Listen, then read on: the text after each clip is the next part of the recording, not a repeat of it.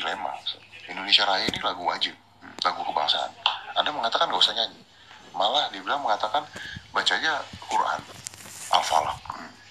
Al-Falaq itu kan mengusir bisikan setan. Kok disamakan dengan lagu Indonesia Raya? Nah, anda langsung kadrun. Gimana tuh Tat? Coba. Baik, Alhamdulillah, Rasulillah. Jadi memang eh, dengan saya lihat eh, orang luasa sekali untuk eh, mengambil kesimpulan, apalagi dari potongan-potongan ceramah biasanya atau potongan-potongan lah secara umum. Mungkin bukan cuma di alam ceramah ya, di zaman sekarang itu.